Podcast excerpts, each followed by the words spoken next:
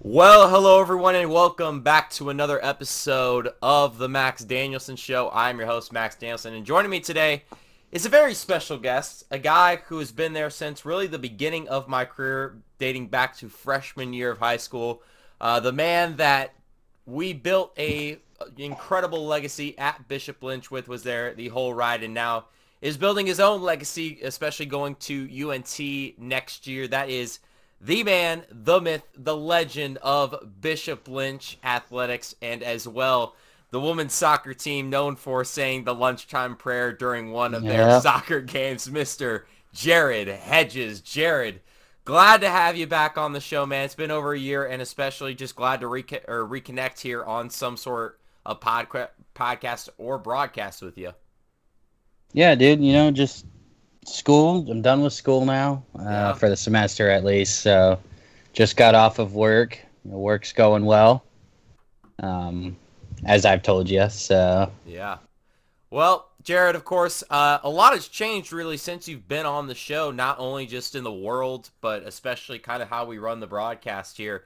Uh, of course, like we did last time, I just want you to kind of state just a little bit about yourself, um, and then also kind of what sports teams you follow. Even though, uh, especially all my Bishop Lynch viewers know uh, that you live, breathe, and just talk about the Chica- the Chicago Blackhawks on a daily basis. So yeah, um, you know, for me, you know, I uh, went to Bishop Lynch with you for four years. Uh, did Jam Sports for four years, three years, whatever it was. Uh, can't remember, but um, you know, for me, you know, I've always been into hockey. Uh, it's the fastest sport there is. I mean, you know that. Yeah. Um, I would say, you know, obviously besides the Blackhawks, I would say I've got I like Tottenham because of Harry Kane. Mm-hmm. Though, as we'll talk later, that's probably not going to be the case next yeah. season. Um, and then you know I like really the Rangers, and then another baseball team that I've kind of gotten into is the Philadelphia Phillies. Oh, really? So I've kind of been looking at them. Yeah, if I had to jump on a team that wasn't the Rangers, I'd probably say it'd be the Phillies.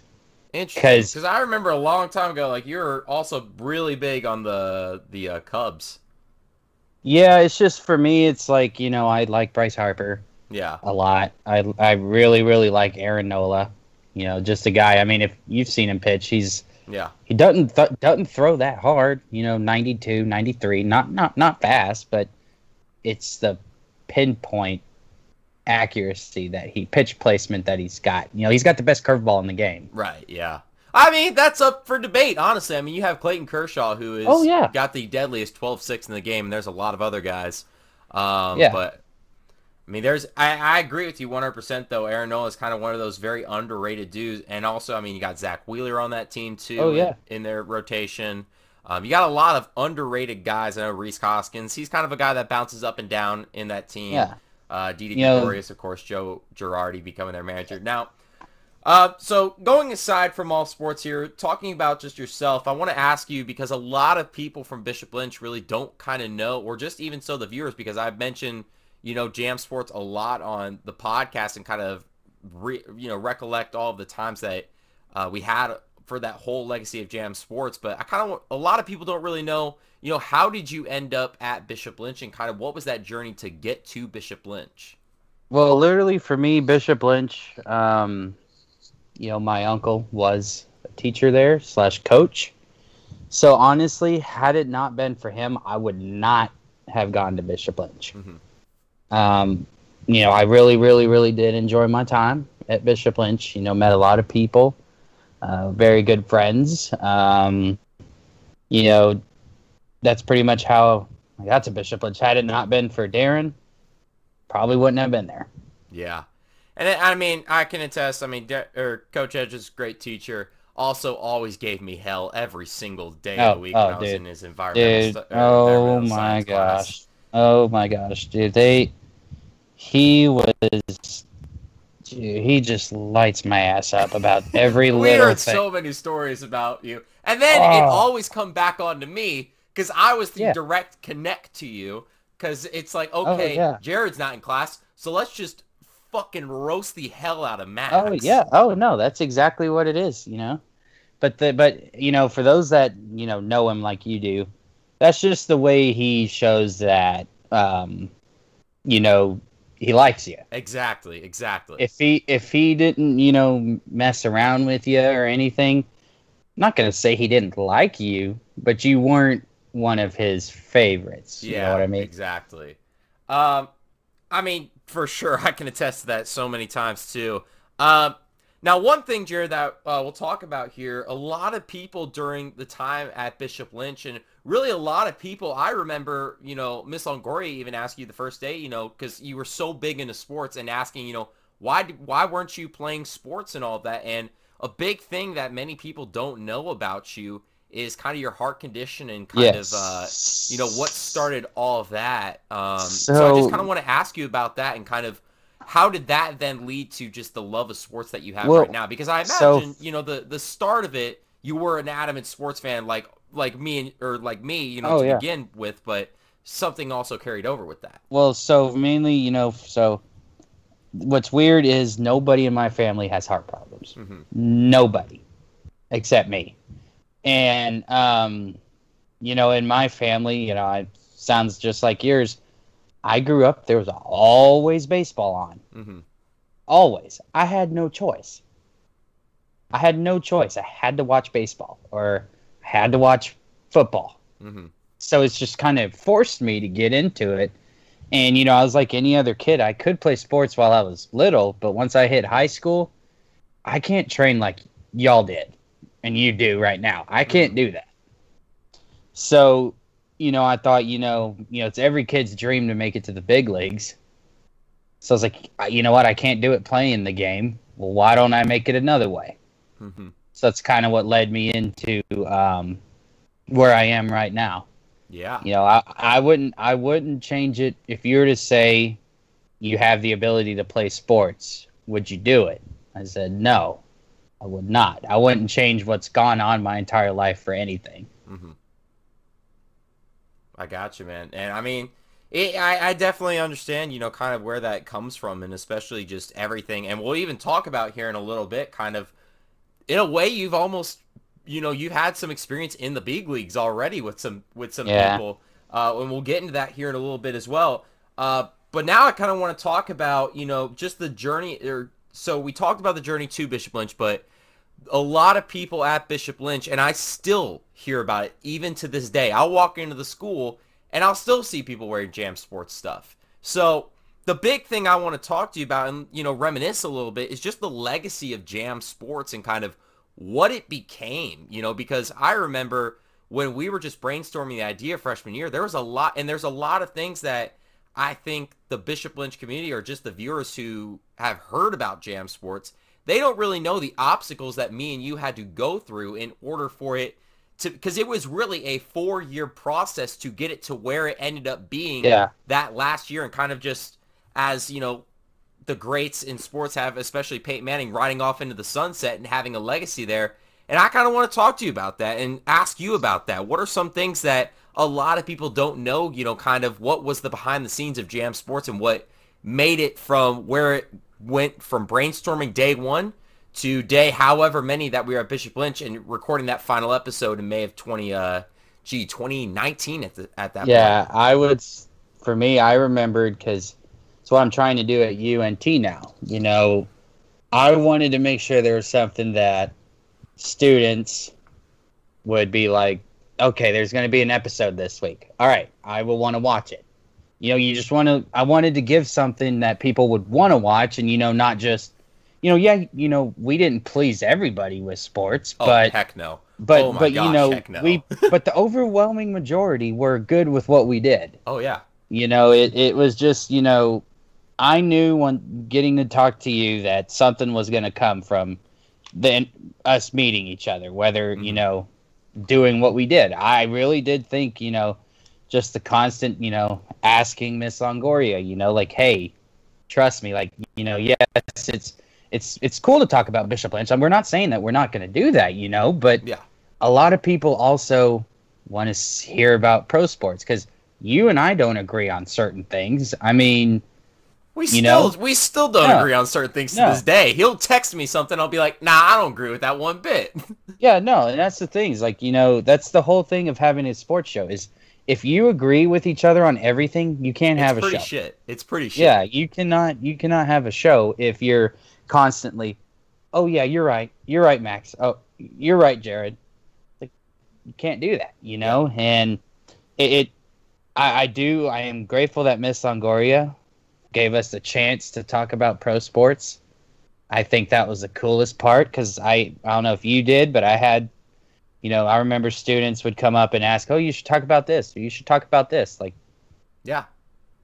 and um, you know it's just what we learned and all that it's formed probably a, i would say a life friendship Yeah. you know so i'd never i'm just just glad things happened the way they did you know Yeah, and I think a lot of people don't really, or a lot of people really don't remember, and I think that's also on our part. That's a good thing that they don't remember this. But I know you can attest to this, Jared. That at the beginning, it was very hard to get viewers, like viewers that were actually going to pay attention to the show. Even it took really, I would say, genuinely towards the halfway point of our senior year when everyone started to really get into jam sports. And I think also just what all happened with the cross campus that year and just Oh, kind yeah. of and I it's a blessing and also it was a pain in the ass for me to have to deal with all those people in across campus that weren't getting their shit done. But at the same time, that led other people to being like, you know, it went from our our sophomore and junior years to, hey, when's across camp- campus going to be on till to our senior year? Hey, when's Jam Sports going to be this week? And Yeah, that was something I think a lot of people don't remember is there were so many obstacles uh, to get through. And I think the big one that you mentioned was just creating that viewership and creating, and it Yeah. took a long time to even convince, you know, the people at Bishop Lynch to, hey, we have an idea and we think this can work. It's just now about trusting us. And, you know, the Yeah. big thing about it was it, it took a long time for us, Jared, really, if you think about it, to get actually on the air. I don't know if you remember this specifically, but our first episode ever actually Yeah. didn't air. Yeah, no, and and you know it, it- it's. I'm grateful that you know Miss Longoria, you know, after we she saw the potential that we had, Yeah. that she fought for it to happen because she really did. I think and a lot of people don't give her that credit is that you know people think like oh you know like she she cared about across campus so much when a lot of people don't realize how much she believed in jam sports now there's to say the least that there were sometimes me and you were kind of you know Yeah, me you know. miss longoria were just butting heads at each other because but at the same time that was for a greater vision we both yeah, we all she's three just had trying to help us get better, you know. yeah exactly And and she, because you know she's done it before. Oh, yeah. You know, there's a reason why she's teaching a class that she's not dumb. Yeah. You know, she knows and a what lot of she's people at doing. Bishop Lynch, you know, I've heard so many students like will say, you know, shit about her. I'm like, y'all don't realize the shit that she does for everyone. Like Oh, how yeah, much no. shit. Now I had to experience it from the senior student producer role of everyone's shit on Yeah. the day that it was. I can't imagine dealing with that every fucking day for every fucking year. And I think honestly, Jared, that was probably the worst year of across campus just because the people who we worked with Yeah. and it's gonna No. sound like I'm really ratting on the across or the you know co stu or the co-workers of across campus with me uh, and me and Jared, but no, in reality, I mean seriously, Jared, we it got were like to the, the, only point two people in that class that gave a shit. Like, we were actually cranking- did projects. we were cranking out Four episodes. episodes a month. Four episodes a month. and I do remember there'd be a couple times where, hey, can y'all throw something together? Oh Hey, my can, can- gosh! Can, can I- you I- throw can you throw something together real quick? and you know know how why many was that that? because they didn't have a segment. Yeah, No one else had a segment, and then it's like, okay, now we got to pull the weight. You know? Yeah, and it, and it and it was fun. You know, it, it it taught us, you know, the whole importance of deadlines. You know, Oh my god. I remember there was one morning in particular, Jared. I don't know if you remember this, that we got that someone from the uh, administrative department came up and said, "Hey, we got to get something for Jam Sports out today. Can we? Can y'all do it?" And we're in class, getting ready. We're trying to edit for next week's episode or that following week's episode because we already recorded it. And we're like, uh, sure. And we're having to put together an entire script. And there was a whole, and what a lot of people don't realize is the whole, the whole process that a Jam Sports episode took. Yeah. It was a, le- a week long process really to Yeah. get everything done. And a lot of people don't realize that. A lot of people just think, you know, oh, you go record, throw shit together, boom, it's done. Because the most important part is you, uh, you gotta have your information Yeah. correct, Absolutely. and because And up to date too. yes, because you you do not want to you know say oh, let's just say right now hypothetically speaking, let's say I said Mike Trout leads the league in batting average. Yeah. Well, he he was a week ago. Now he's not. Yeah. So now it looks like I'm lying, you know? We just had to, it was constant. You got, okay, is this right? Is this Yeah. right? You had to make sure you were right before you said it. And it would be minutes before an episode that we check that too. Like literally during the episode, we would be checking stats. I remember my phone never worked during when we recorded. How ironic No, it there. never did. Oh, it never did, but yours Yeah. always did. So I was like, Oh, okay, yeah. look up this. Let's make sure this is right. And oh man, Jared, do you remember? And I want to. This will be the last thing we'll talk about here on Jam Sports. Do you remember when we writ, writ, writ holy moly, Max English here wrote everything on the board Oh, yeah. No, and like, where we did it one take? yeah, no, like, you know, when we first started, we would do it all in one take. It- Now, it why? was the dumbest now, idea. I don't know now, why we thought it was a smart idea at the time. Because looking yeah, back on it, it was so stupid. Now, why we did that, don't know. But, you know, with the whole script thing, I mean, it wasn't like word for word, No. but it was mainly like stats. Yeah. That's that's literally what what you mean what we mean by script. It was stats. Yeah.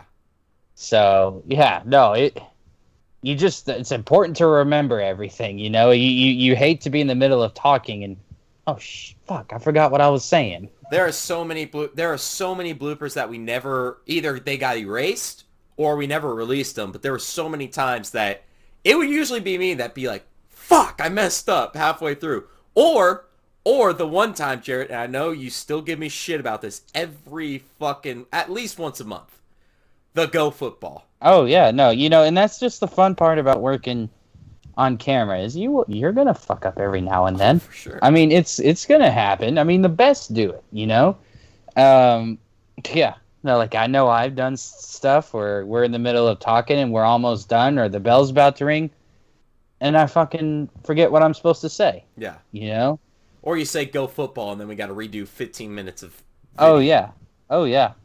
Oh gosh, but so we're gonna still talk about here Bishop Lynch though, but I want to move more so to the the thing that brought you to Bishop Lynch was a quote was of course your uncle uh, Darren Hedges, and at the time he was the uh, varsity uh, girls soccer coach, and you were actually one of the managers for that team. So I Yeah. kind of want to ask you about that and how that also played into impact, you know, your career and kind of just the things that came from that experience as a manager.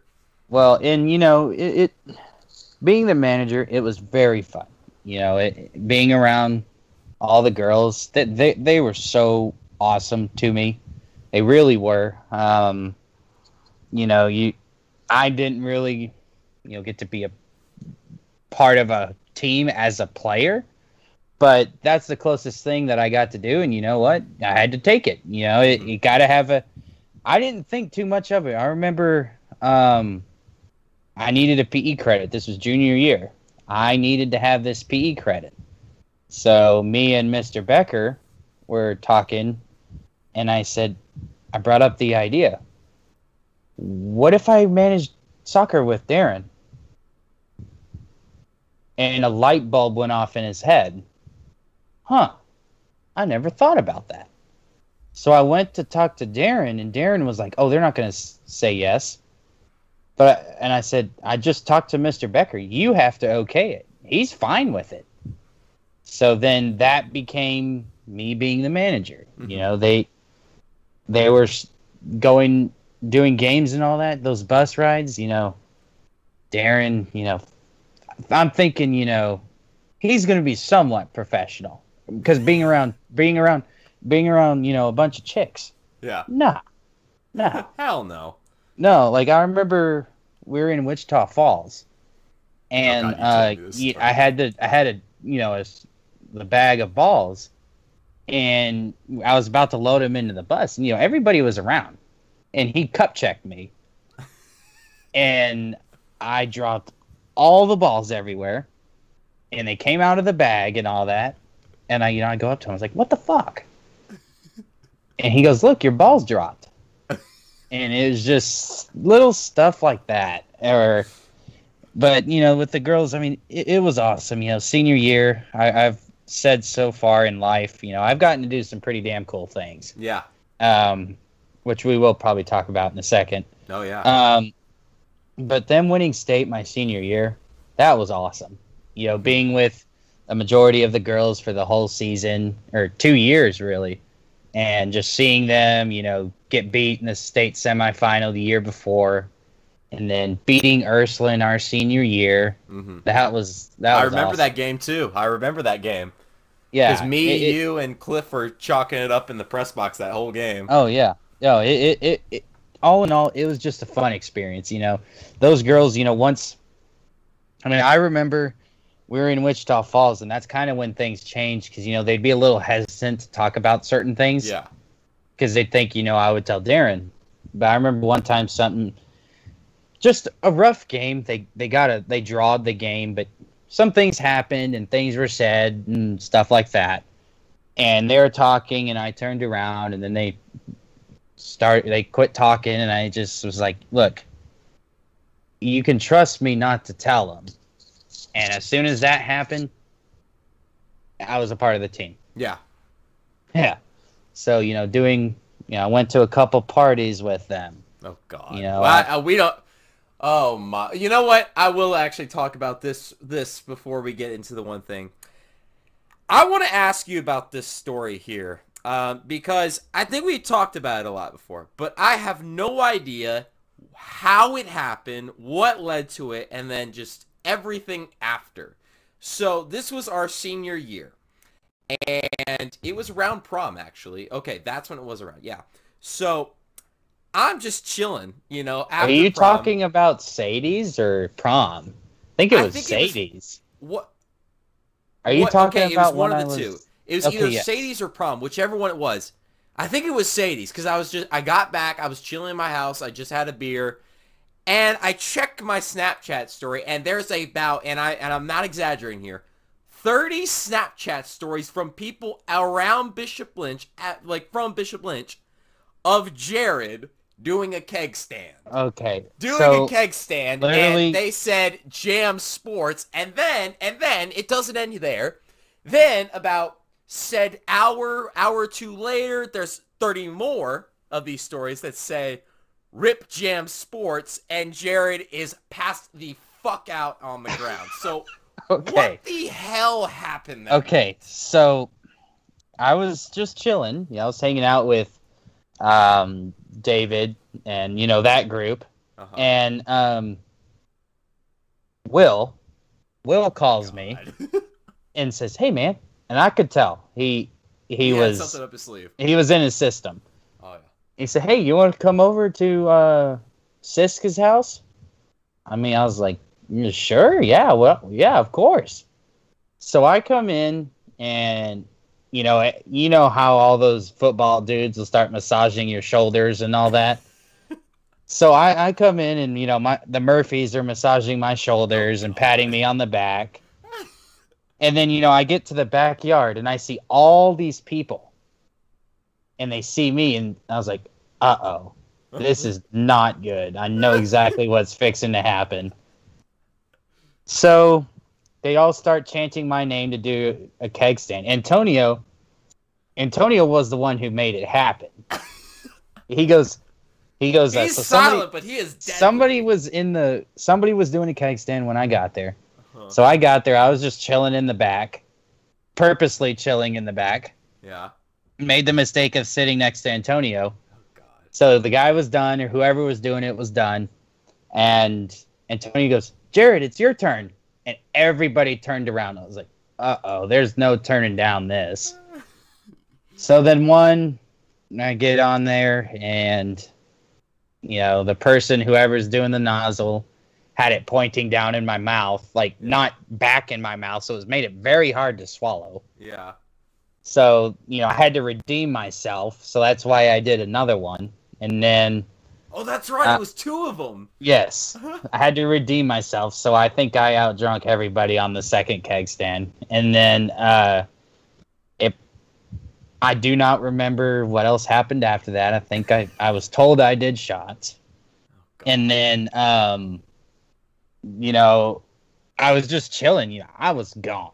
I mean, as you could, as you remember about me being passed out, but I was just sitting there chilling. I remember I was by these bushes, Uh-huh. and this, and uh, Jack Taylor literally goes with his finger just barely, and I fall back like he just did that to me, and I'm sitting there in the bushes, and I cannot get up to save my life. And of course, you know, everybody's laughing, filming me. I can't get up. Like I literally, my legs are noodles. So, you know, then after all that, I um we're on our way home. I don't know if you you probably know about, you know, what happened on the way home in David's car. yeah, I remember. Okay, that. so I'm all the stuff came out. I was in the process of rolling the window down and it just didn't go down quick enough.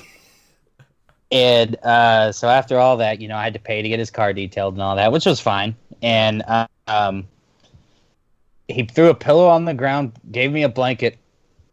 That's all I remember. yeah. And uh, yeah, it was probably about four or five a.m. I wake up, my grandmother's calling me, and I don't know who it is. I said, "Yeah." He goes, "Hey, what are you doing?" Uh, I just woke up. It's like it's like ten o'clock. What are you doing still asleep? Did you go out last night?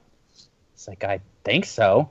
He's like, "Uh oh," and she goes, "Hey, uh, Trevor Story's here. You want to come talk to him?" Oh, that's right. That was the was day like, after. So, you know, I'm I go and I run to the gas station, shove a whole pack of gum in my mouth, and he I'm talking to him about stuff and he could tell I'm out of it a, a little bit. Like I do remember it. Yeah. I do remember talking to him. It's just, you know, I did have a little buzz. And he goes, "You you party last night?" He's just like I said, "Yeah." He's like, "I could tell because you have literally like a whole pack of gum in your mouth, so I could tell you're trying to hide something." And just gave me shit. Oh my god. I don't know if you remember um the text the next morning you sent me. I this is about then 10 a.m. in the morning, so it's right about that time. And I get a text that says, Hey, I'm not dead. And Well, I, I'm like- texted you after huh? I'm like, you know, what I my whole thing was I was like, you know, I've been with people and they've been drunk. I had the class to not take a picture of it. Yeah. It well, I, it appears everybody saw it. And here's the other thing. So yeah, after all that, you know, I talked to Trevor Story and all that. I slept the rest of the day. You know, I wake up to go to school um, the following morning. Like this, the thing was on a Saturday. Yep. So I talked to Trevor on Sunday. I did homework and slept. So then that Monday comes around. And, you know, me still not comprehending what truly happened on that Saturday night. I'm just, you know, here just chilling and everybody's looking at me. And I do not know why. And we had broadcasting that day too. yeah, and so I go in there and I'm like, I was like, I, I said to the class, I was like, I do not know why people are fucking looking at me all the time. I, I do not know why. And I think it was you told me, and then I think somebody like Chloe or Megan said something, and that's when I knew, oh fuck, I did it a little too hard on Saturday. yeah. I remember And- you sent me the hey, I'm not dead. And Yeah. I, I remember texting you after that, I'm like, Jared, we need to talk about the brand here. Uh, But- and I remember then Coach Hedges gave me absolute hell when I got to that classroom because his class was right after broadcasting. So he was like, "What the fuck did your co-host do?" No, no, like, and I've been trying ever since I've been that day. I, I mean, I don't think it was you, but I never told him about it. it wasn't me. It was someone else. I've never. Yeah, that's the thing. Is I'm like, I don't know who said Who it, but literally, because we were talking about, we're like, I I think I was the one who told me. I I was like, yo, we need like we just need to keep this on the DL. Just kind of like Yeah, yeah. make sure like we don't say anything. If you hear anything, deny, deny, deny. And Well, yeah, and then the Hedges is like, or Darren's like, what the hell happened Sa- Saturday? I'm like, I don't know what the hell you're talking about. He's like, what happened to your dumbass co-host that he got drunk? I was like, what? And he's like, you don't know Oh, about this? I'm like, no. But yeah, no. I don't know And- who the hell told him, but I mean, I was like, way, yes, dick was- move, whoever fucking Yes, told him. yes. Like, was I, was I, was I a little pissed off about it? Yes, Oh shit, I But- was too. but, but he, he didn't care. Oh, of course. It not. just gave him. he Oh, gave both of us shit. he gave, he gave, it gives him ammo. That's oh, why Oh, he likes it. yeah. Like every single time. Hey, make sure you don't throw up in the car, okay? yeah. Every single time I have something, he always says something. But oh but yeah, no, and I I remember, you know, that day everybody's talking to me. I was like, I don't like I've never talked to before. People are talking to me, and I remember going to Mr. Walden. So apparently, I guess Walden's daughter might have told him Oh, or Becca. somebody. Becca. And so I'm sitting in class, you know, I'm just basically I'm staring into his soul. Cuz I'm just, you know, he's in there in class, you know, doing his stuff like he always did, and I'm just staring at him. uh-huh. He's like, "Wait, what's up, Jared? What are you staring at me for?" Like I just snapped out of it, you know, I just like, "Well, I don't know, Mr. Walden. I don't know." He goes, "How was Sadie's?" And I said, "Oh shit." Oh my god. And everybody in class lost it, so Yeah. Oh Yeah. man. Well, so we'll move on from Bishop Lynch and kind of digress from that topic here. Um, I kind of want to ask you, and this is kind of what we're gonna get on to the point, kind of where you've had kind of your start, kind of in the pro sports world a bit. You know, just talking about you know kind of the work not only that you do at the golf course, but as well kind of you know your writing, your journalism career that you've had so Yeah. far, the connections that that, and then kind of just you know shaping into UNT and kind of how that all is kind of transforming now. I mean, going into it next semester. So really, what's what's gone on is you know after BL, I did write for the. I went to community college before UNT.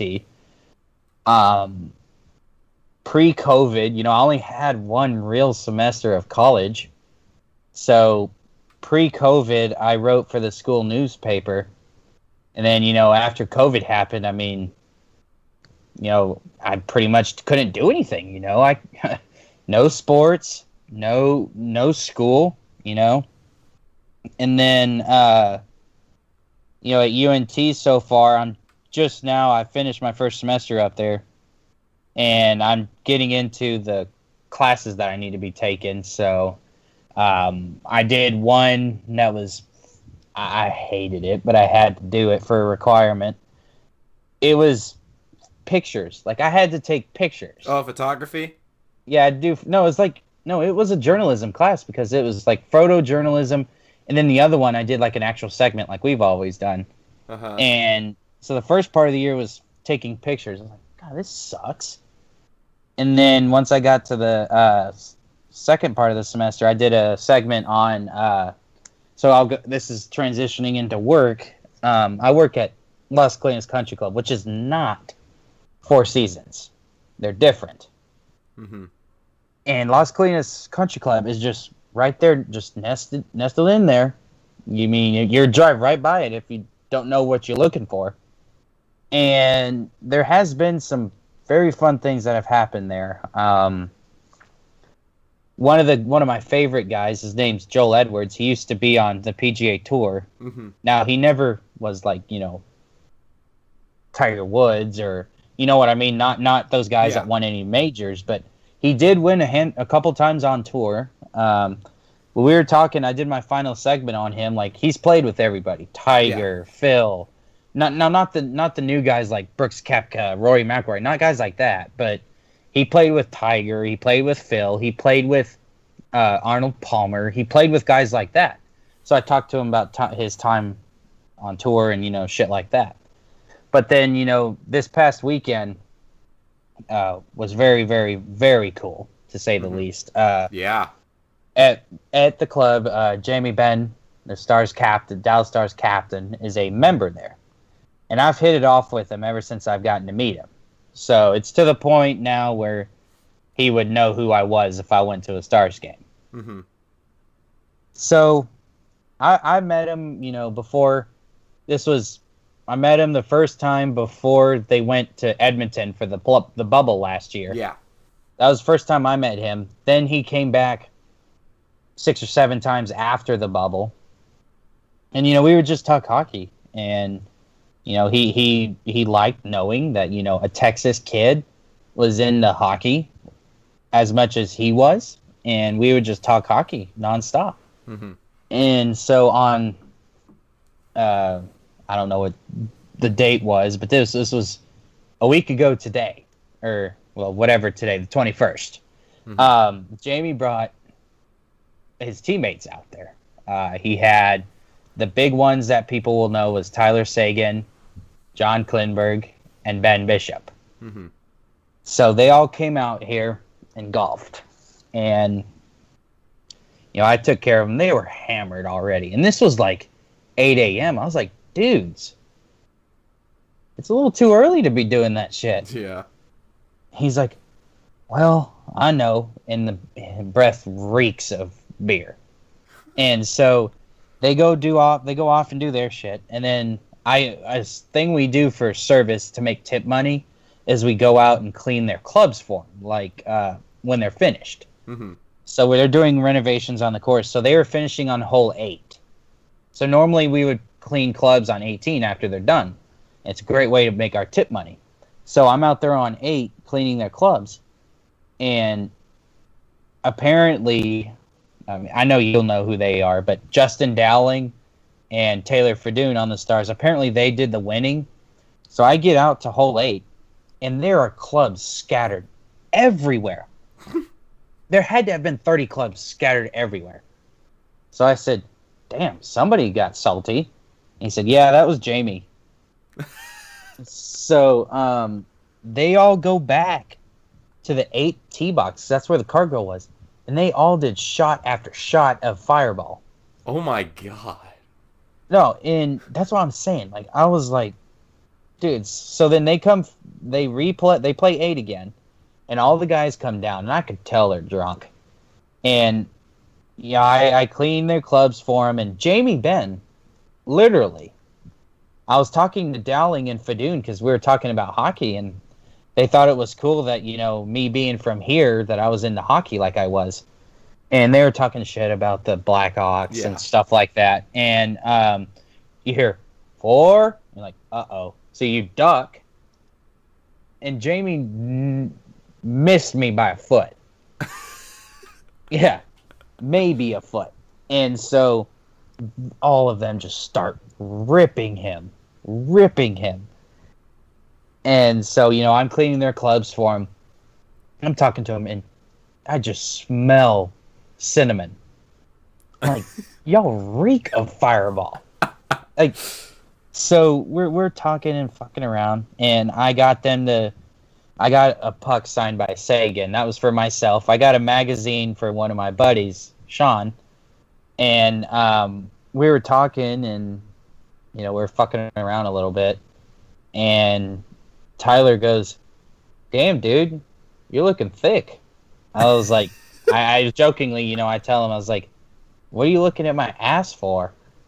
And he just said something, and he was wearing shorts, and I said, "Tyler, you play professional hockey, and my thighs are bigger than yours. It's like you might need to hit the weight room." Is what I told him, and then he he proceeds to say, uh, joking, "Who makes nine million dollars a year?"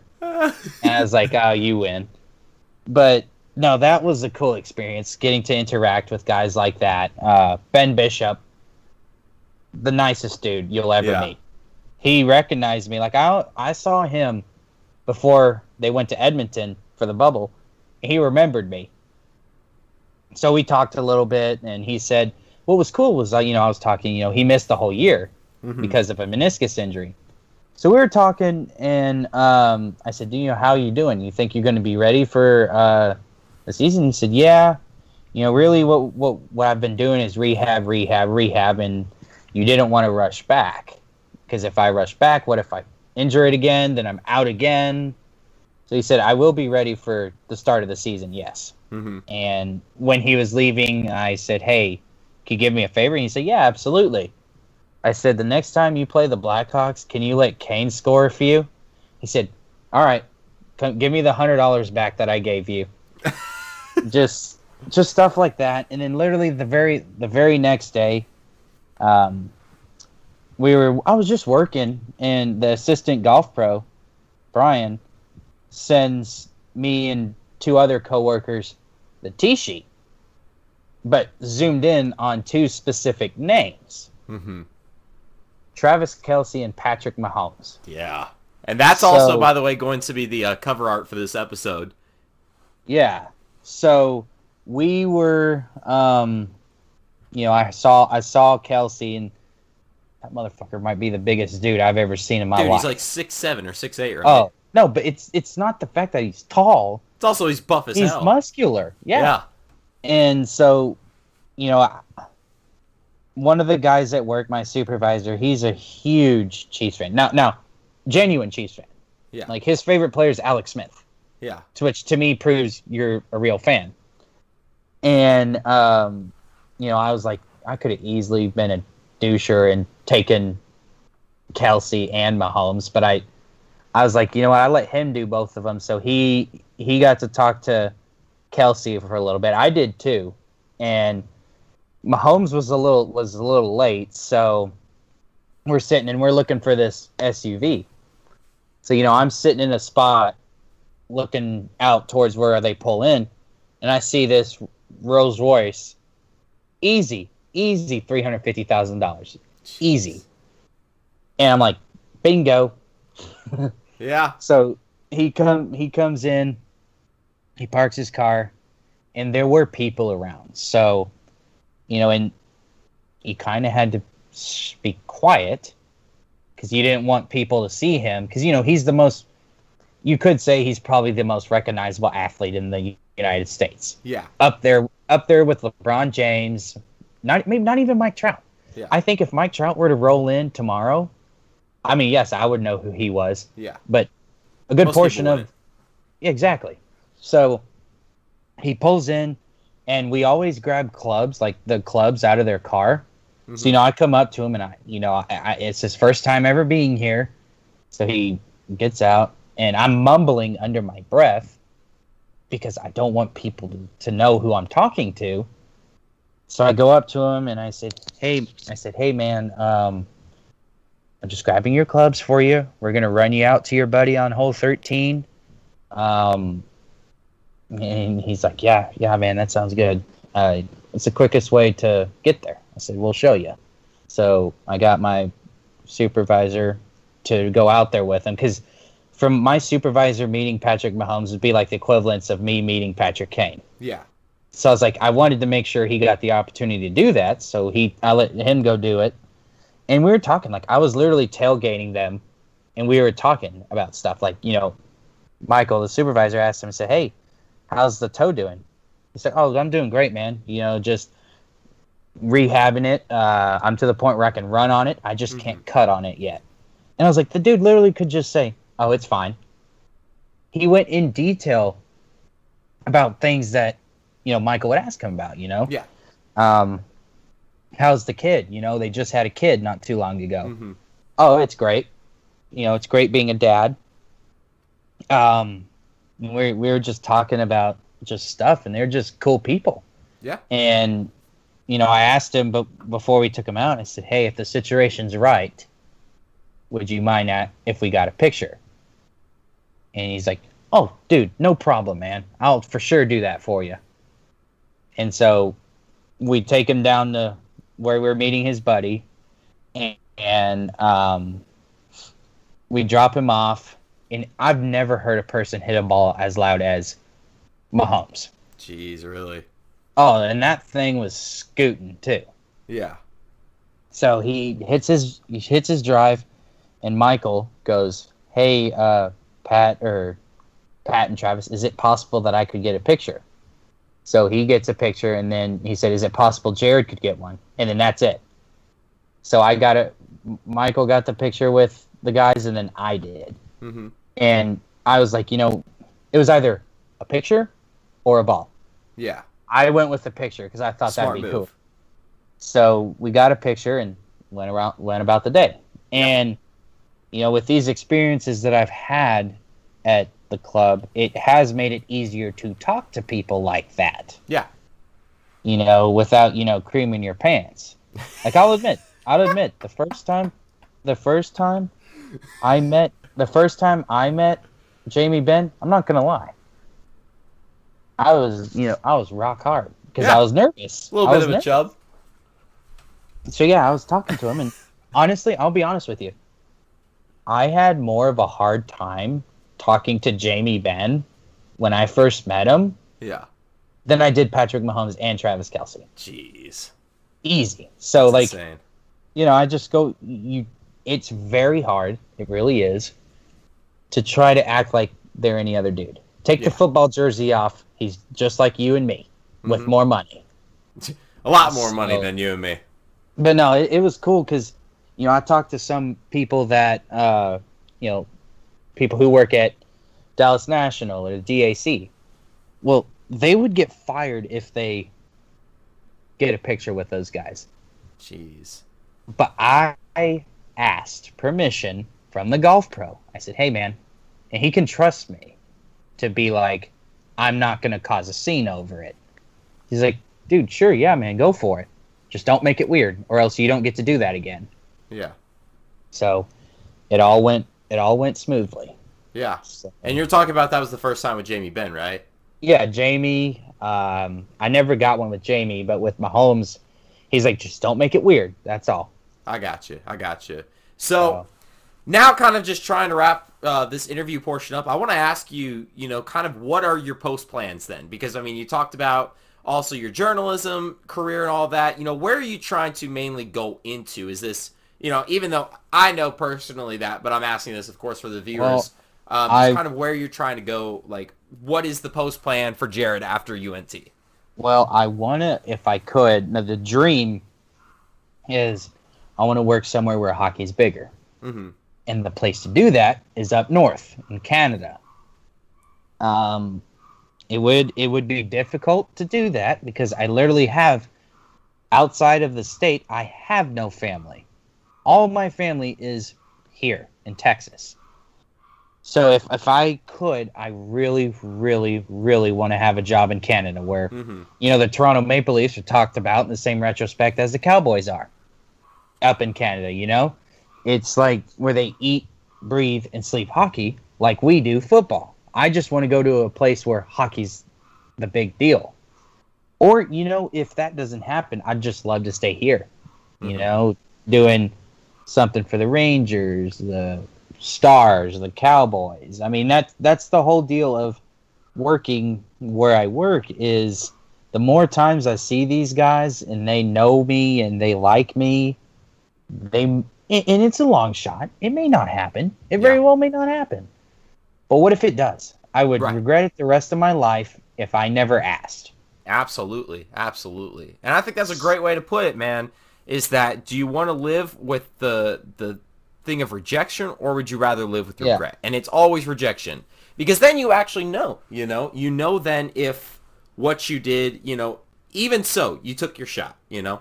Yeah, and and in the and I did, you know, I'm more closer to Jordie Benn, Jamie's brother, Yeah. and you know, I was telling him, I was like, dude, what would it take for me to work in Canada? Because I said, you know, I know my shit. You know that. And he's like, yeah. He's like, well, you need to graduate college first. hmm If you graduate college and you're still working at the club, have your golf pro Justin give me your give me your phone number and we'll work on something. Cuz I mean, you know, these guys like Jamie, I mean, how how many people like does he have that in the NHL, you know? You got the stars. Uh, Yeah. he could have buddies who play on different teams. Exactly. I mean, you never know and that's why i try to you don't want to always be weird around those guys like for example uh i got i remember the one time i kind of saved jamie a little bit uh i was just talking to him in the parking lot yeah. and these people came by and asked me if th they had their back towards Jamie and they were facing me. Yeah. They said, "Is this Jamie Benn?" I said, "No." I mean, it, it was, Yeah. but I said, "No, it's not." So, um, you know, they're trying to talk to me, and he's just sitting there watching me, and they kept egging it on, and I, I kind of with my head kind of told him that if you want to leave, now's the time. And so he left and did whatever he did, and I'm down there cleaning carts. And you know, I'm just sitting there, just minding my own business, and some dude just comes by and just slaps my back. Scared the shit out of me. Uh-huh. And I turn around and it's him. And he said, Hey man, I really appreciate you doing that for me and gave me a hundred dollars. That's awesome. So it's just a little stuff like that. Yeah, that that's that's awesome, man. And I think that's a perfect way to end off this interview portion. Uh, so we're gonna take a very quick commercial break, and then when we come back, we are getting into me and Jared's specialty forte. That is professional sports. So don't go anywhere. We will be right back. The Max Danielson Show is proud to announce Gage's Granite as an official sponsor for the Saturday podcast. Gage's Granite is a family run company operating nearby in the Dallas Metroplex. They offer custom granite, travertine, onyx, and marble countertops to homeowners and businesses since 2000. Give them a call today at 972 243 6097 or visit gagesgranite.com or on Facebook and Twitter. You can also stop by the main showroom located at 2427 Glenda Lane in Dallas. Gage's Granite, a proud sponsor of the Max Danielson Show.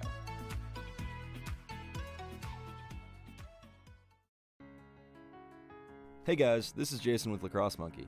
Are you looking for a place to shop for your next athletic season? Monkey Sports is here to help. Whether you're looking for baseball, hockey, or lacrosse gear, if you can dream it, we've got it. We provide both the latest and best on the market equipment for your athlete. Stop by and visit us at 105 West Bethany Drive, right off of US 75 in Allen. Monkey Sports, a proud sponsor of the Max Danielson Show.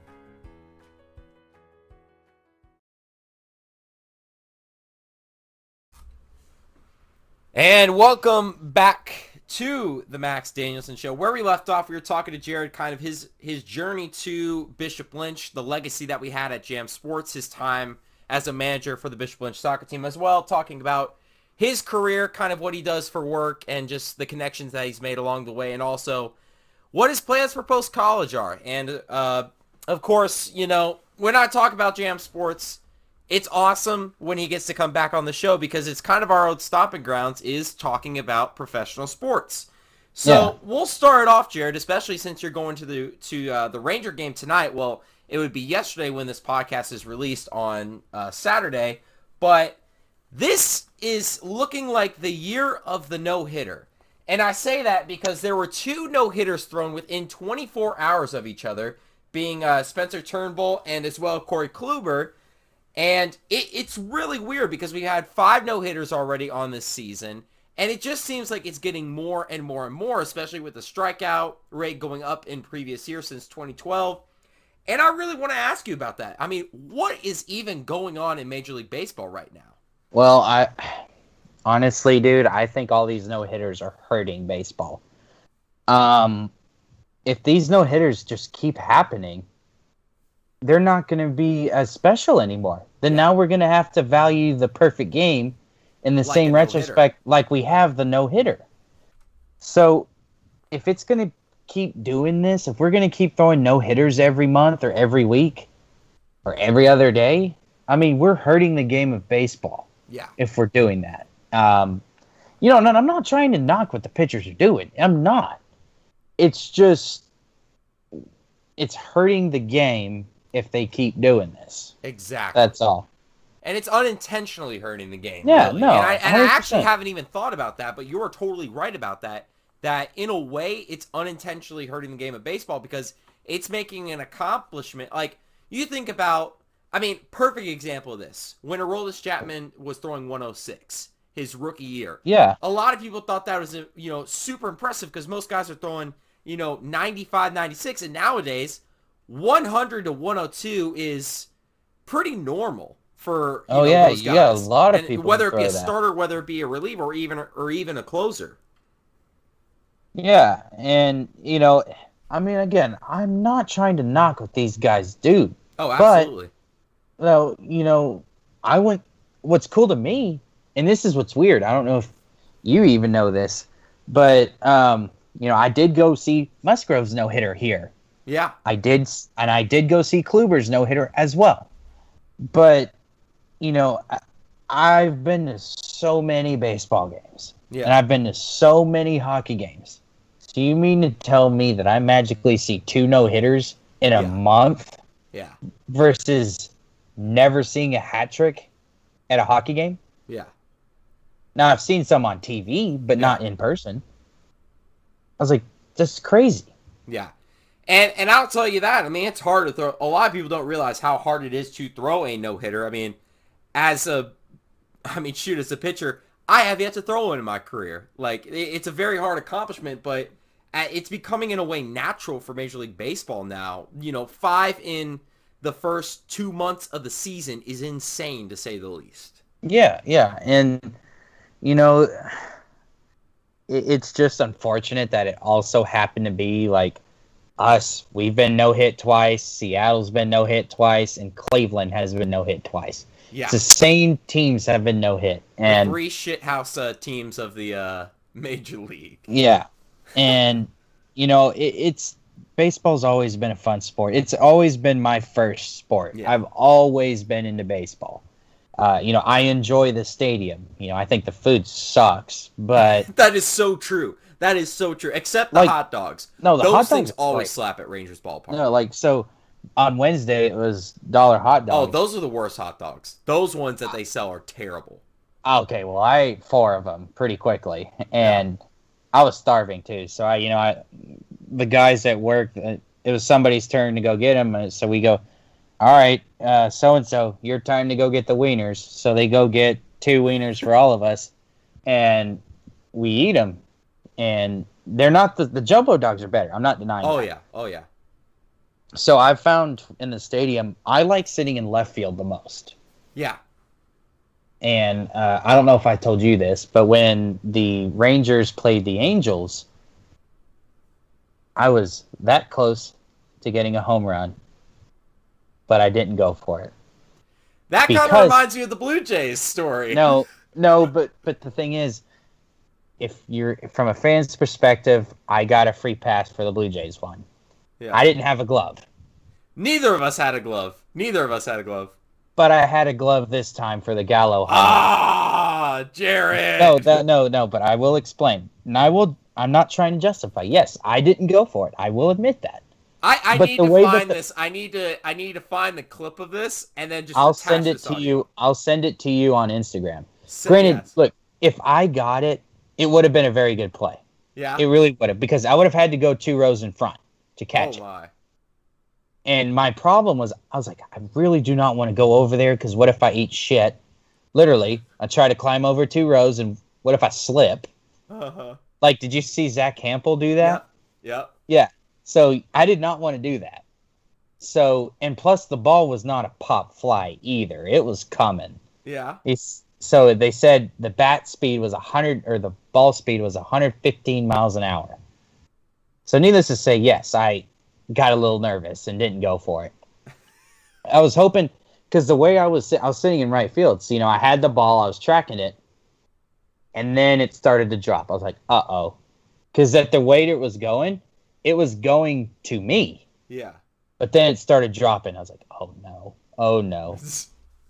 So yeah, that ultimately, if you were to watch it and you zoomed in, it did land two rows in front of me, and I would have had to make a perfect catch to get it.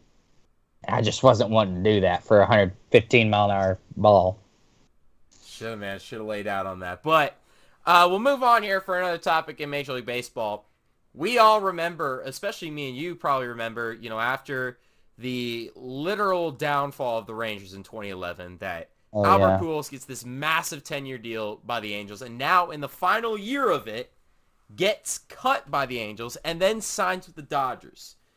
To Well- what many say is a very surprising uh, uh, acquiring, and I think it is too. I just don't understand as the Dodgers why you need this. Well, and exactly because if you think about it, you know, yes, Cody Bellinger's hurt, yes, but how how long is he going to be out? What are you going to Yeah. do with Pujols? You know, if Pujols Pujols or uh, you activate Bellinger, let's just say Bellinger comes back in a week. Just saying that may be Yeah. true, that may not be. Bellinger's going to occupy one of the outfield spots. So where are you going to put Pujols? Like you have Max Muncy. Yeah. You have Chris Taylor. You have Corey Seager. You have Justin Turner. So is he going to be a bench player? I'm going to Yeah. say yes. Well, they But hit I- him like his debut. They put him right at first base. Yeah, and A lot I of people do are saying see DH, but because they're apparently that's saying- not the case. whoa, well, yeah, because the N- the NL didn't adopt the DH this year. Shit, what the hell am I thinking? Oh, I was thinking, so, yeah. okay, no, I thought they were playing an AL team that week. That's why I No, was really no, no, no, no. confused. I-, I can't remember, but no, like literally, they um, I understand why they did it for veteran presence. Yeah. And I truly, I'm glad that they did sign him because I did not want him to go unsigned and be forced to retire. yeah. I'm glad that the Dodgers signed him for him for his sake. I wish it was the Cardinals that signed him, to be honest. Seriously, that that's what I thought because you know, at the same time, you know, you get to find you get to leave with the team that you you basically everything cool that you did in your career was done in St. Louis. All the Yeah. world you won two World Series.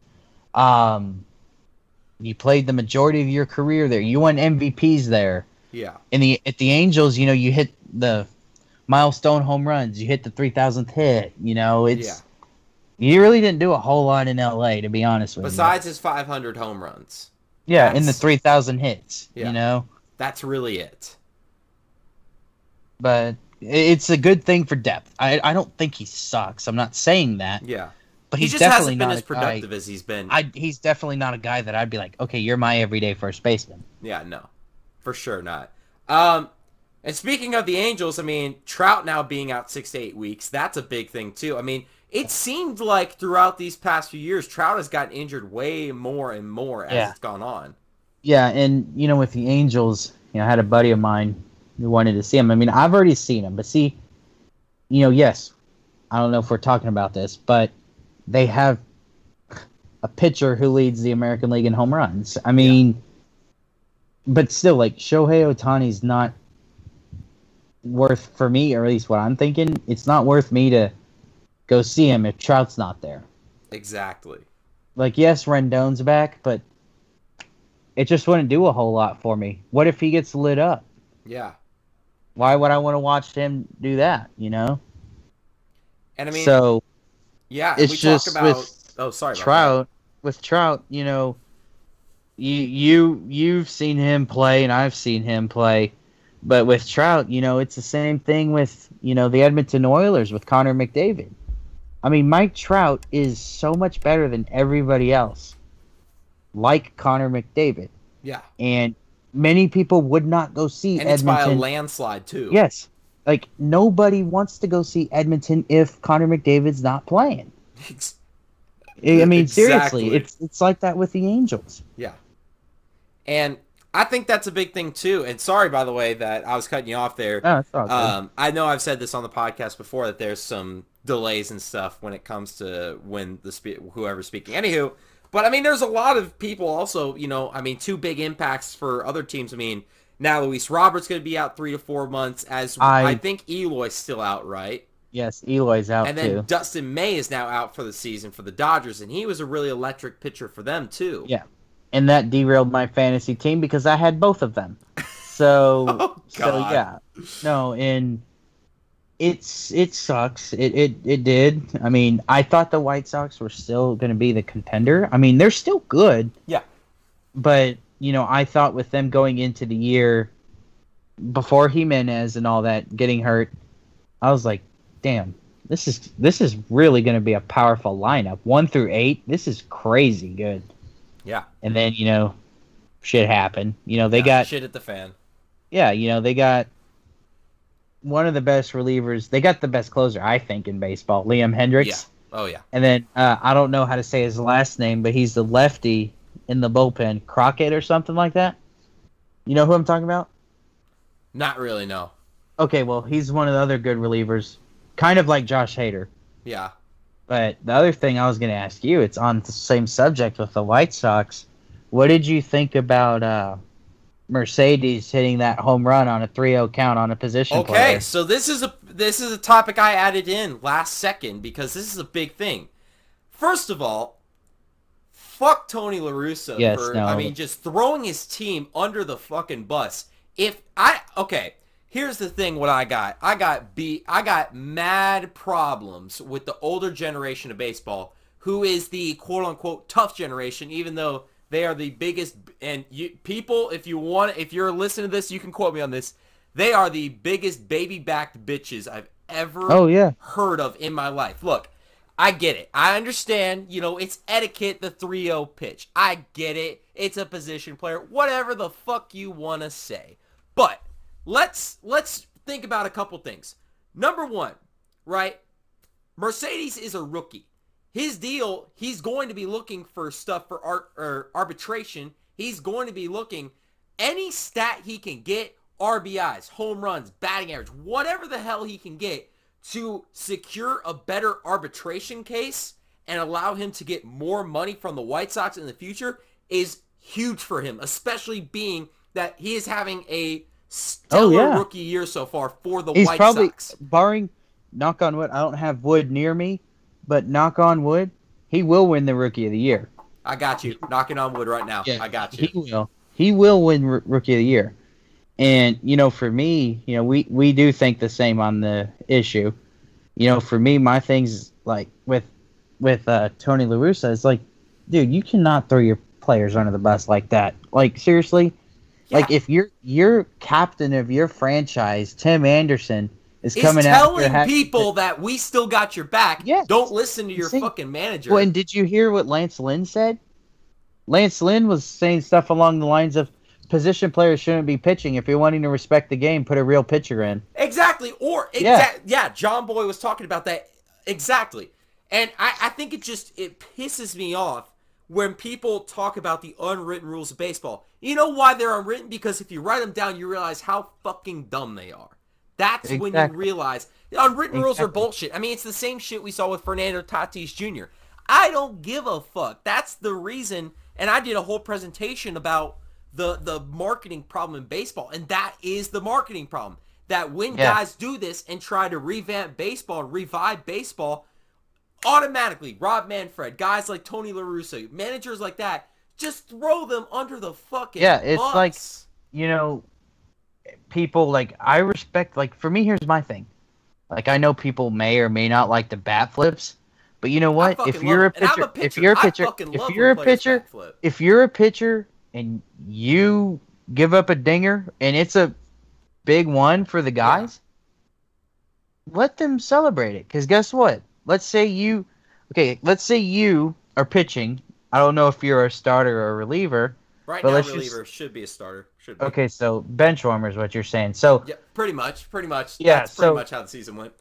okay, so you know you're a reliever. Let's say you, do y'all have the three batter rule, or can you, or do y'all just like come in whenever?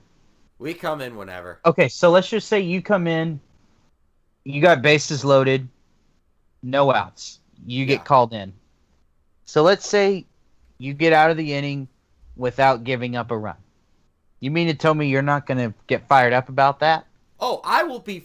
I'll say, let's fucking go. Oh, yeah. Oh or yeah. or if a guy from let's say Trinity comes up, bases loaded, jacks one and bat flips the fuck out of that ball, you better believe I am okay with that. You deserve that shit. Yeah, like you know what? I shouldn't have thrown it there. You know? Exactly. If, if you're if you're complaining, and that's my thing to Tony La Russa, like, or even the fucking twins that are getting upset about that. If you're retaliating, if you are so upset about that, how about get fucking better at the game? Don't fucking throw 47 mile an hour fucking lollipops from a position player. Like, Yeah. why why the fuck are we doing that? Like, it, Yeah, it- no. If you want to talk like exactly like you said, if you want to talk about respecting the fucking game of baseball, how about how about take the fucking what's it called? Just fucking take the mindset of, oh, because he's a position player, because we're down 16 runs, because it's a 3-0 count, that he doesn't have to swing. Fucking shove it up your So, ass and yeah, shut just- the fuck up. just- I just don't like, yeah, here, like- about that. Like, yeah, you hear you just stand in the batter's box. Oh, you're up by ten runs, fifteen runs, whatever it was. The other opponent shouldn't have to bow Hey, down to you and say, you- "Oh you- yes, please throw Here. this 47 mile an hour meatball down the fucking cock and tell me not to swing at it." Yeah, because, like, hey, oh, hey, it's a ju- just- just- respect thing. Just throw, just throw it down the middle. I'll just stand Exa- there in the batter's box. You strike me out. Sure, I'm too far ahead. No, you Exactly. can't do that.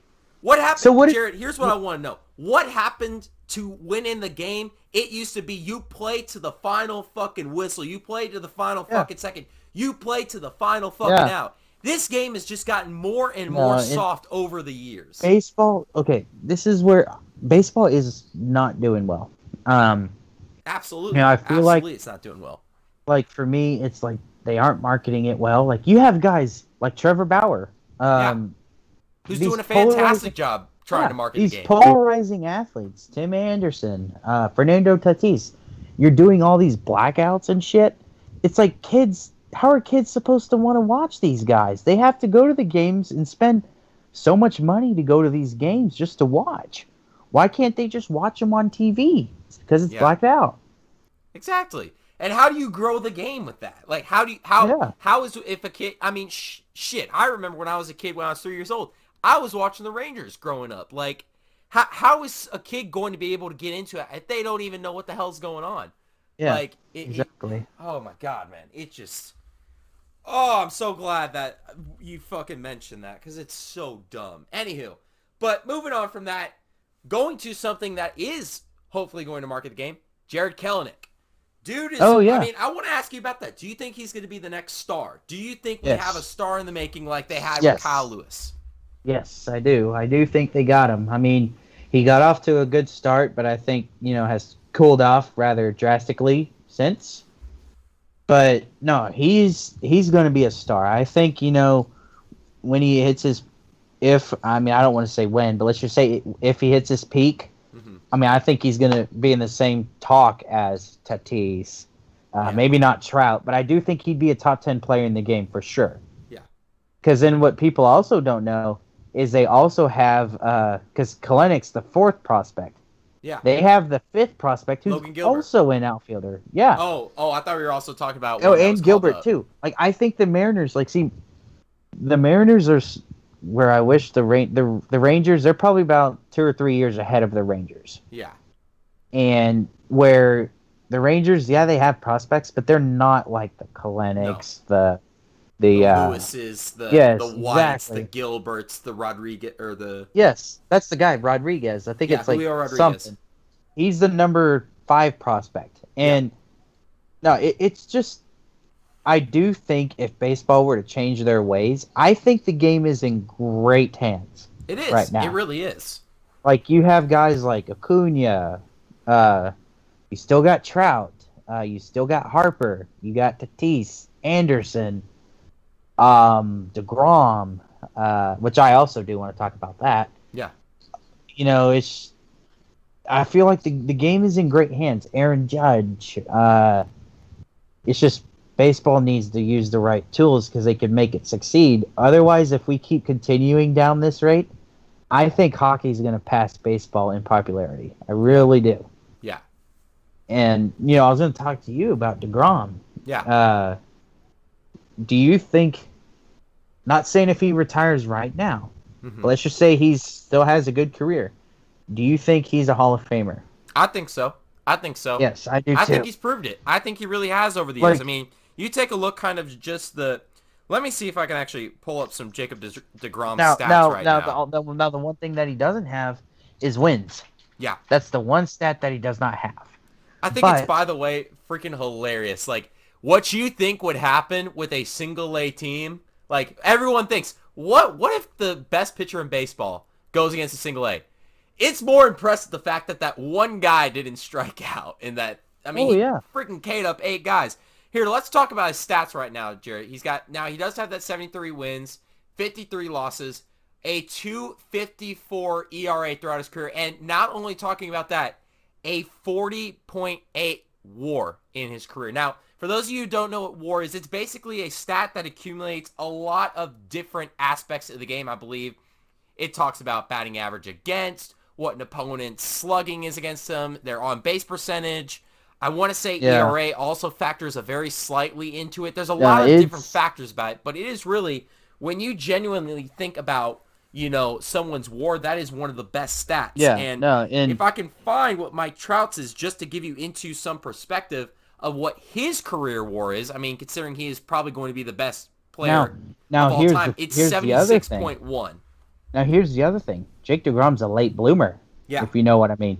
Yeah. If you see, he didn't really get popular until what? He was 27, 28. Yeah, So kind of like a Josh Donaldson. Kind of Yeah, like a Josh exactly. Donaldson.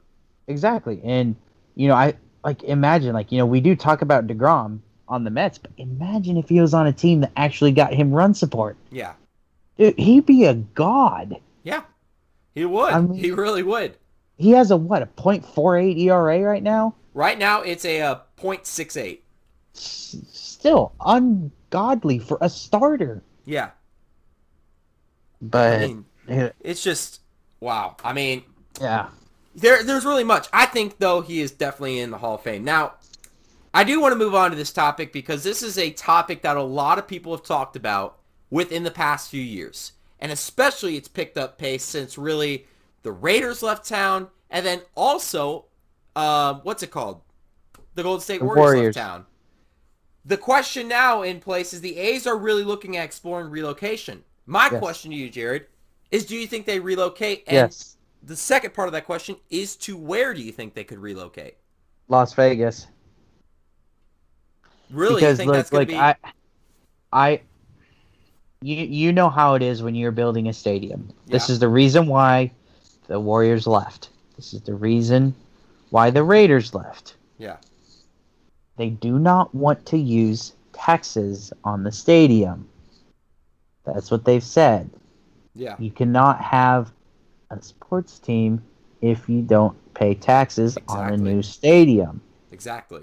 Like theoretically speaking, could Jerry Jones have afforded to build Cowboy Stadium by himself without any tax dollars?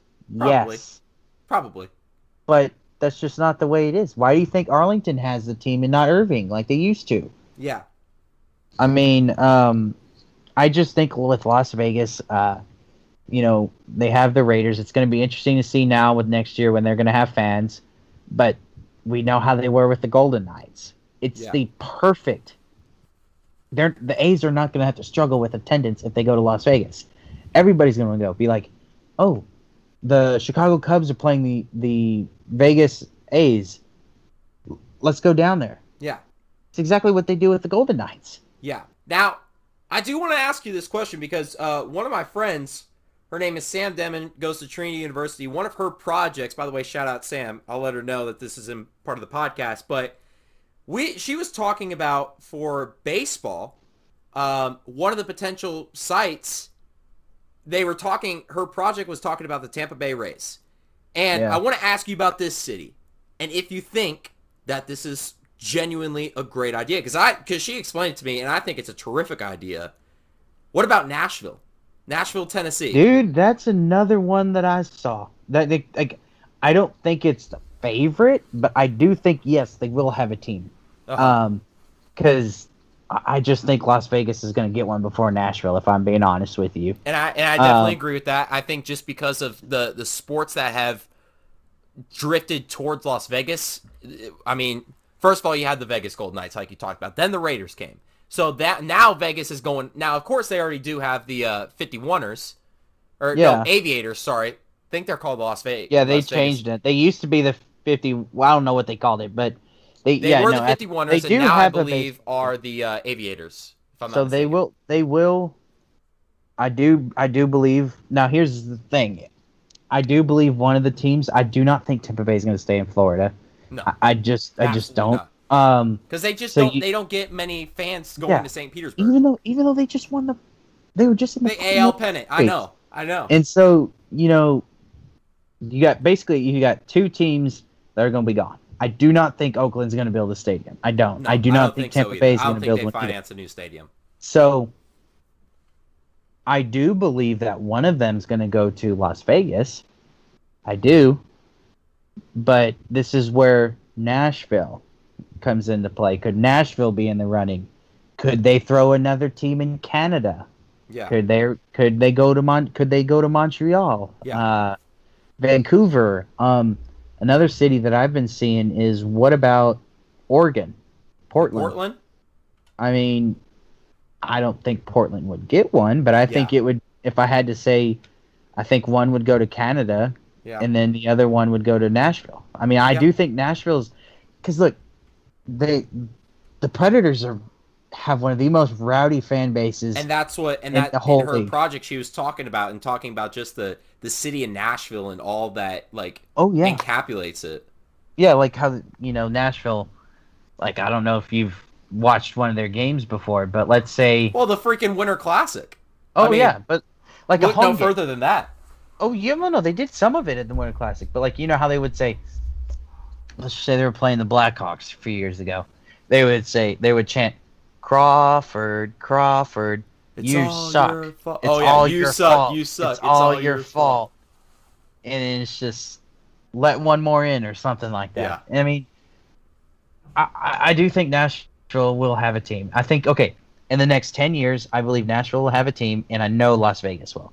Just like I will also say this. You heard it here first, ladies and gentlemen. I do believe Houston will also have an NHL team. Okay. I, I Really? just see Houston being a market for one because one, it could give Dallas a rival, and um, they already have an arena for it. Don't have to worry about building one. Um, I just think Houston's Houston's been long rumored to have a hockey team, Yeah. so I do think in within the decade, I think they're going to have another team. I gotcha.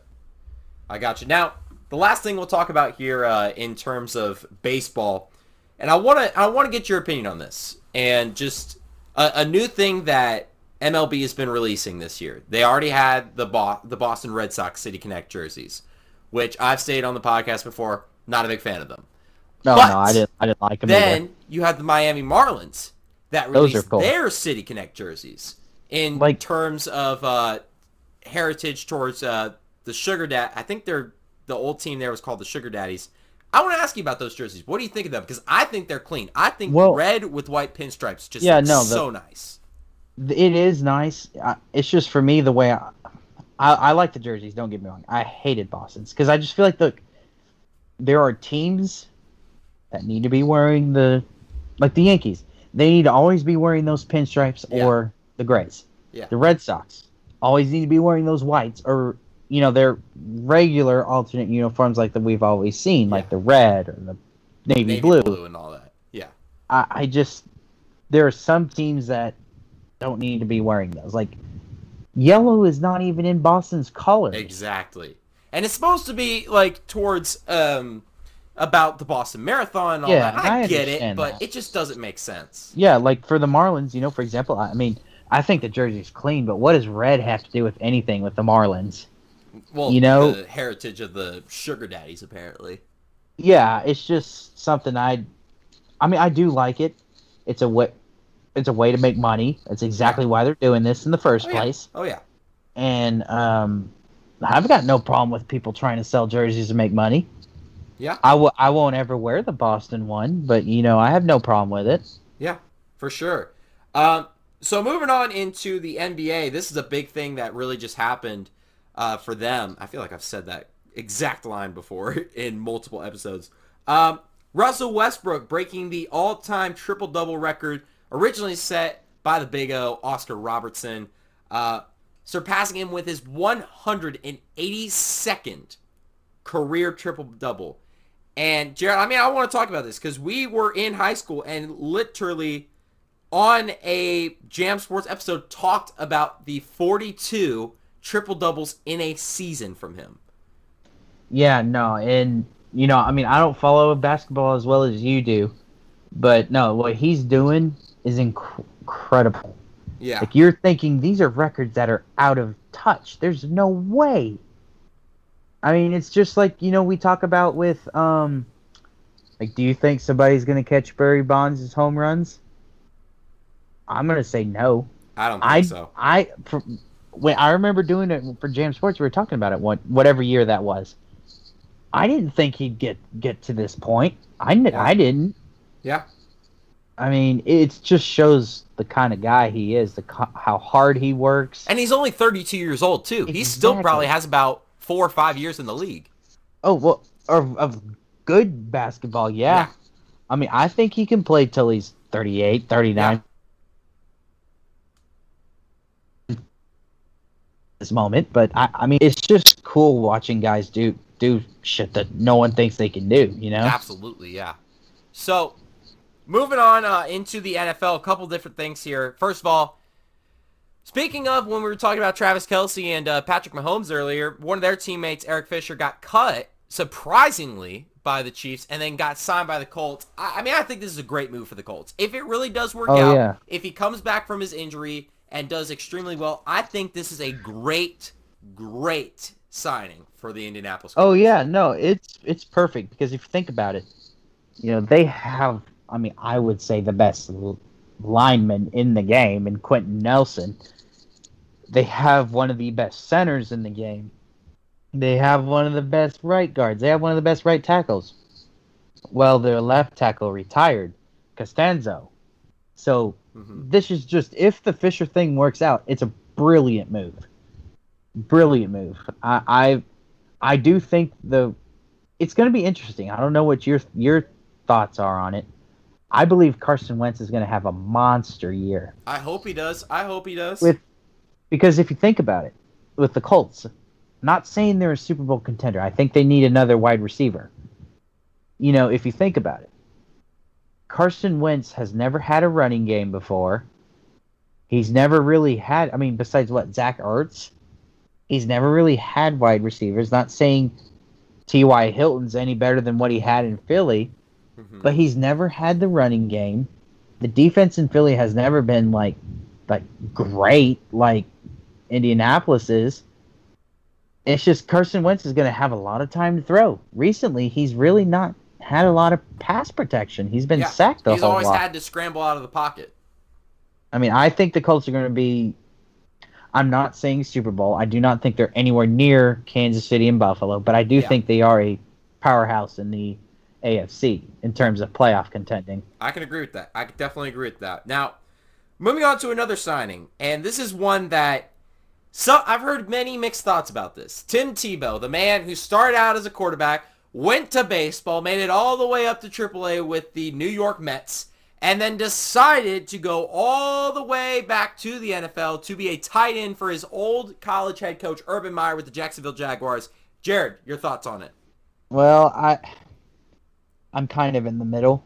I mean, I think there's there's got to be more qualified people to play tight end for you. Mhm. But you know, I understand. I mean, like what Urban was saying. I mean, you've seen how t- competitive Tim Tebow is. I mean, you know, if let's say, imagine if he went to baseball to play for the Jets. You know what I mean? Like, like you know how he played for the Jets and Patriots and all that.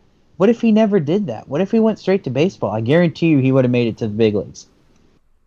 Yeah. I just, again, I, I'm to the point. Would I have signed him? No. I would think there'd be better people for you to sign who are proven at the tight end. But I do understand why he's doing it. You know, I mean, what if it works out? He's gonna look like a genius.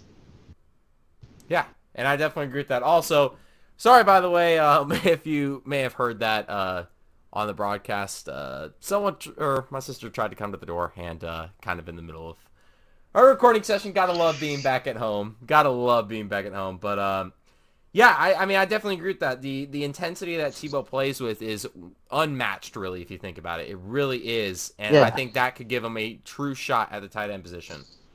Now, now for you, I know you're gonna be very, very sad with this question I'm about to ask you. You're gonna be very, very sad. Have you prepared for life after Aaron Rodgers? Well, 'Cause we're I do not to think- jump into this topic. I do not. I do not think he's going to be a Packer this season. Honestly, Jared, I'm gonna have to disagree with you on that. I, I, I okay. just don't.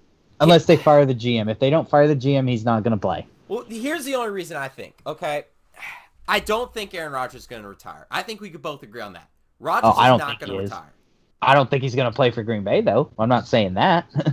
The question I then do- becomes, you know, with how much because everything we've heard, we haven't heard shit from Aaron Rodgers if you think about it over these past No. few weeks, and it just is, it's just more circulating bullshit after circulating. Like you Yeah. saw Schefter tweet out, you know, the the thing he broke. He's just like, oh yeah, I just broke it for shits and giggles, and like. It, it- there, we don't know what's true. We don't know what's false. Aaron Rodgers isn't denying anything. He's not He's not agreeing with anything. There's just so much that's going on that we have no idea. Do I believe as a Packers fan we need to get we need to freaking fire Gutekunst and send him away from Green Bay Island? Yes, get that man the fuck out of Green Bay. But I do think somehow, I don't know how, but I do believe that Rodgers is going to stay. I mean, we saw how Gutekunst said for Jordan Love that, yeah, he's still got a bit of developing, which, if you think about it, kind of fucking means we fucked up trading up for Jordan Love for a Yeah. guy we probably could have waited till the third round for. And now you're starting. Now I understand Blake Bortles and Aaron Rodgers, both really great friends. Uh, I believe played golf together a lot.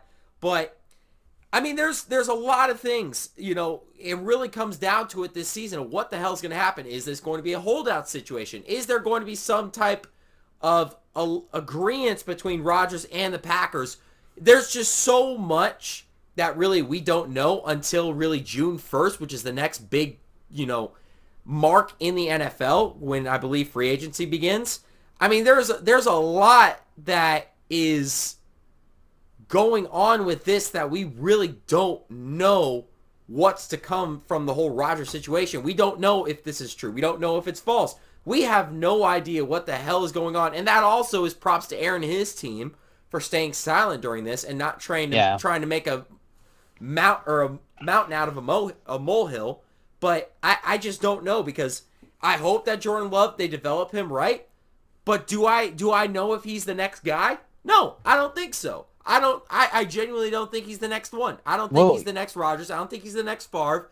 I think you're very No. lucky to get Rodgers because he just fell to the Packers and he was a solid quarterback in college. One that yeah, but I don't think overlooked. I don't think nobody would have ever thought he'd be No like he is today. Person, I didn't even know who the fuck Jordan Love was when he got drafted. I had to look this guy up. I'm like, who the fuck is But Jordan no, Love? I, I just do not. I mean, Bart Starr, 16 years. Yeah. Brett Favre, 16, 16 years. years. Aaron Rodgers right now, 16 years. yes. So I'm gonna be honest with you. I, it just seems like All the The- writings on the wall say he's going to be out. yes. I, I believe he. I that's what I just don't think he's gonna play unless that GM gets fired.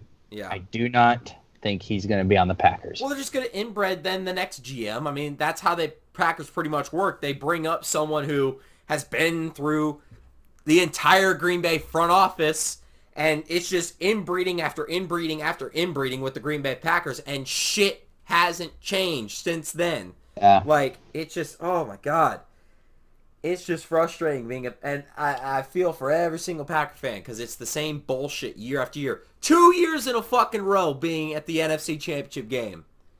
And Well, it's just- because you when you have a trash quarterback who who you know oh shut the fuck. Aaron Rodgers. See, this is the problem.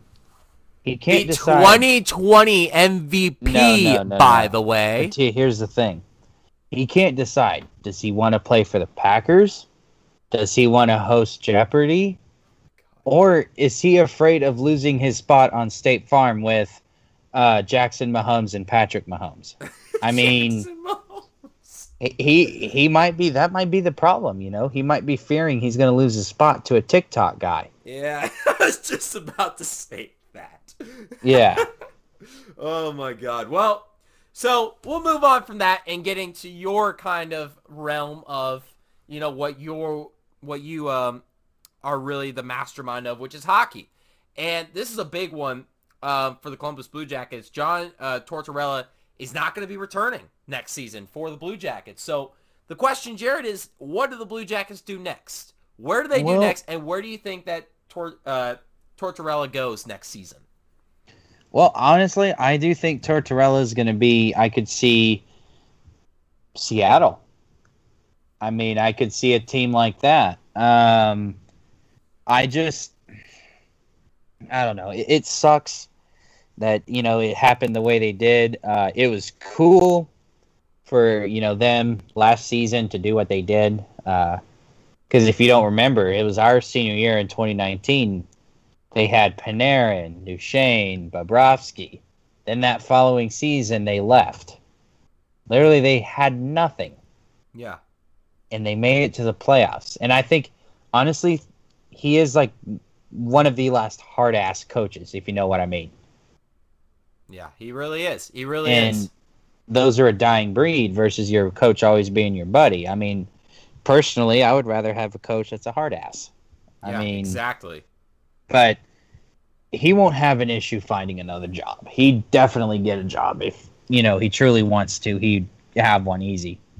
Yeah, I, I agree with that, Jared. I agree with that. Now, I want to talk about something that happened a few nights ago. Pretty scary incident uh, with John Tavares. The whole collision Oh, yeah.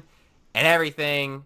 That unfortunately, you know, he got. I believe he got tripped, right? And then, Well, it was a combination of two things. So he got hit. The, the hit was clean, yeah, and then he like he kind of spun around. I don't know if you saw the video. I sent it to you. yeah. Um, but and Corey the Perry thing that accidentally his knee goes you know, into he him. tried he tried to avoid him. You Yeah. could tell he's trying to jump over him, but it didn't Yeah. work. And you just feel bad for the dude because I don't know. Oh, yeah. The dude could not get up. I mean, Oh, yeah.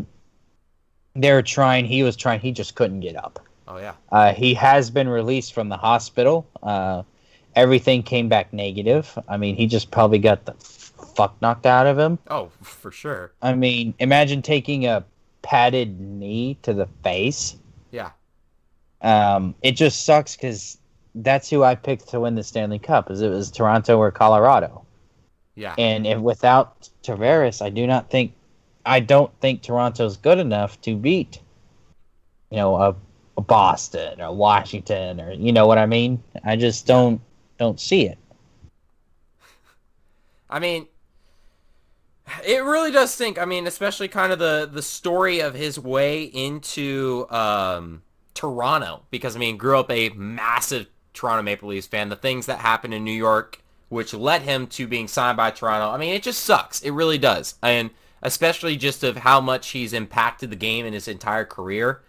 It really does suck that happens to a guy like that. It really does, and of course, we pray and hope that he does recover very quickly. Has you know, whatever he needs to get done gets done, you know. Yeah. But the last thing here we're going to talk about on the podcast, a very rare topic, really. I mean, of course, the Champions League is going on right now for soccer. Um, I mean, Yeah. Bayern Munich looking very, very solid to, uh, as well in that. I know Chelsea's doing pretty decent too. I believe they la- won their last It's- like four games, I want to say, but Yeah, it's big- Chelsea and City in the uh, in the um, Champions League final. So it's gonna be fun to watch. I can't wait. yeah. And- Oh, that's okay. Then this is very awkward considering the fact uh, someone texted No, me, but- you know, what is it going to be? Uh, what's it going to be like watching UTC win the Champions League here? And I was like, I still got, I got, I still got faith in my Reds. I still got faith in my Reds. That probably yeah, no, it's so. it's gonna be um. You know, it is what it is with Liverpool. The whole thing is with having injuries. That's the yeah, whole reason. big time injuries. I mean, Um, shoot. Um, Virgil and uh, Gomez were out. Uh, you know, they big signing. Who they? I is it? No, it's not Fabinho. It's uh, who's the guy they got from? uh Didn't he come from Bayern? Or the one guy who they got from Bayern? oh Thiago. Thiago. He was out for a while too. Yeah, yeah, no, it's just been an injury thing, and you know what sucks for me is, I mean, yes, I'm a Tottenham fan, but you know, I don't think Harry Kane's going to be playing there after and this that, year. And that's the topic we're, we were going to get Um, to is Harry Kane saying he wants out from Tottenham. Now this came, this is not really a surprise to us, Jared, because last year around No. this time, there were rumors that Harry Kane was going to leave Tottenham, was going to go to Manche- Manchester United, and now it's back to this situation where, Yeah. you know, could it be, could it be, Jared, that we see another year that this rumor is out and that then Harry No, I- Kane stays with Tottenham, or do you think this time he actually makes the move and goes to Manchester United? I think he's done. I, I, I just Tottenham's different compared to those bigger teams. Uh-huh. They don't spend money on guys. Harry Kane was a homegrown talent. That's very true. They did not pay a whole lot of money for Son. They developed Son into what he is now. Yeah. Um, they developed Gareth Bale before he went to Real Madrid. I mean, they don't win anything. They haven't won a trophy in Harry Kane's career. Exactly. And and yes, like I heard him saying on uh, interview, he was saying, "Look, like the individual accomplishments, that's cool and all that, but when people judge me, they're gonna look at what I did for teams. did you know? hoist did you hoist the championship? Yes, did you win the the Champions League? Did you win anything? And the answer is no. And I would understand getting tired of it. You know, I would get tired of it not working either. You know. Yeah. It it's it's a very interesting situation there. It really is. And I think that's going to be a good way to wrap up this episode, especially a really good episode. Definitely one of which, you know, kind of reminiscing on kind of our career of Jam Sports and kind of getting back into that old stomping ground. Um, and just kind of getting to relive it in a way. And it, it's, Yeah. it's always fun, Jared, of course, to have you on the show. And especially because you're one of the only guests that I can literally talk about almost every single topic. And you know what the hell's going on versus people, Yeah. especially I notice it when it comes to hockey. They don't know what the fuck is going on with it. But hmm Jared, of course, always great having you on the show. Yeah. This is, uh, of course, you remember the last time we did this. Uh, you know, if you have anything else that you want to plug, if you want to do, if you want to give a shout out to anything, go for it, man. The No. time is yours. I don't have anything, man. I'm all good. All good. All right, sounds good, man. Well, that's gonna do it here from the Max Danielson Show. As I thank you from myself, Max Danielson, and Jared. Of course, you know this line because I said it every freaking episode for Jam Sports, but I still use it to this day for no matter whatever the broadcast may be. So. I thank you and I wish you a pleasant good morning, a good afternoon, or good evening to you, wherever or whenever you may be listening. Thanks, y'all, and we will see you next episode. Take care, y'all.